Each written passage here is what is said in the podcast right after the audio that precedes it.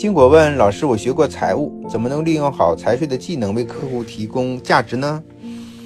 那这个话题其实就是很简单，我们上次已经讲过啊，在新的财税的环境下，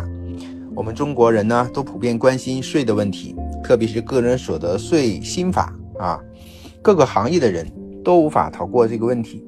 如果你把财税这个方面的知识学得特别通透的话，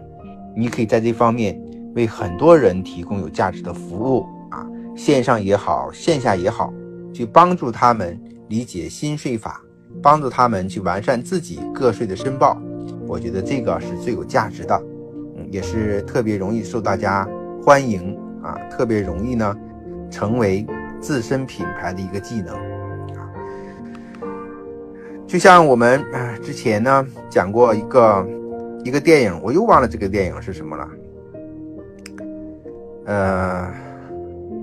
两个人在狱中。啊，然后呢，他也是个财税专家啊，帮助典狱长，帮助狱里的人啊去做这个财富的规划。你看他的生活和其他的人就不一样了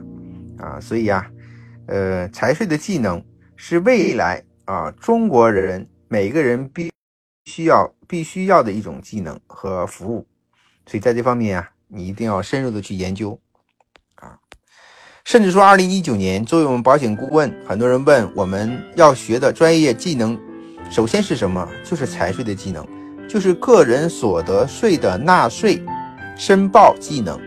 我们人人都需要去学习啊！你去学习好了这方面，你就能够做好客户服务和主顾开拓了。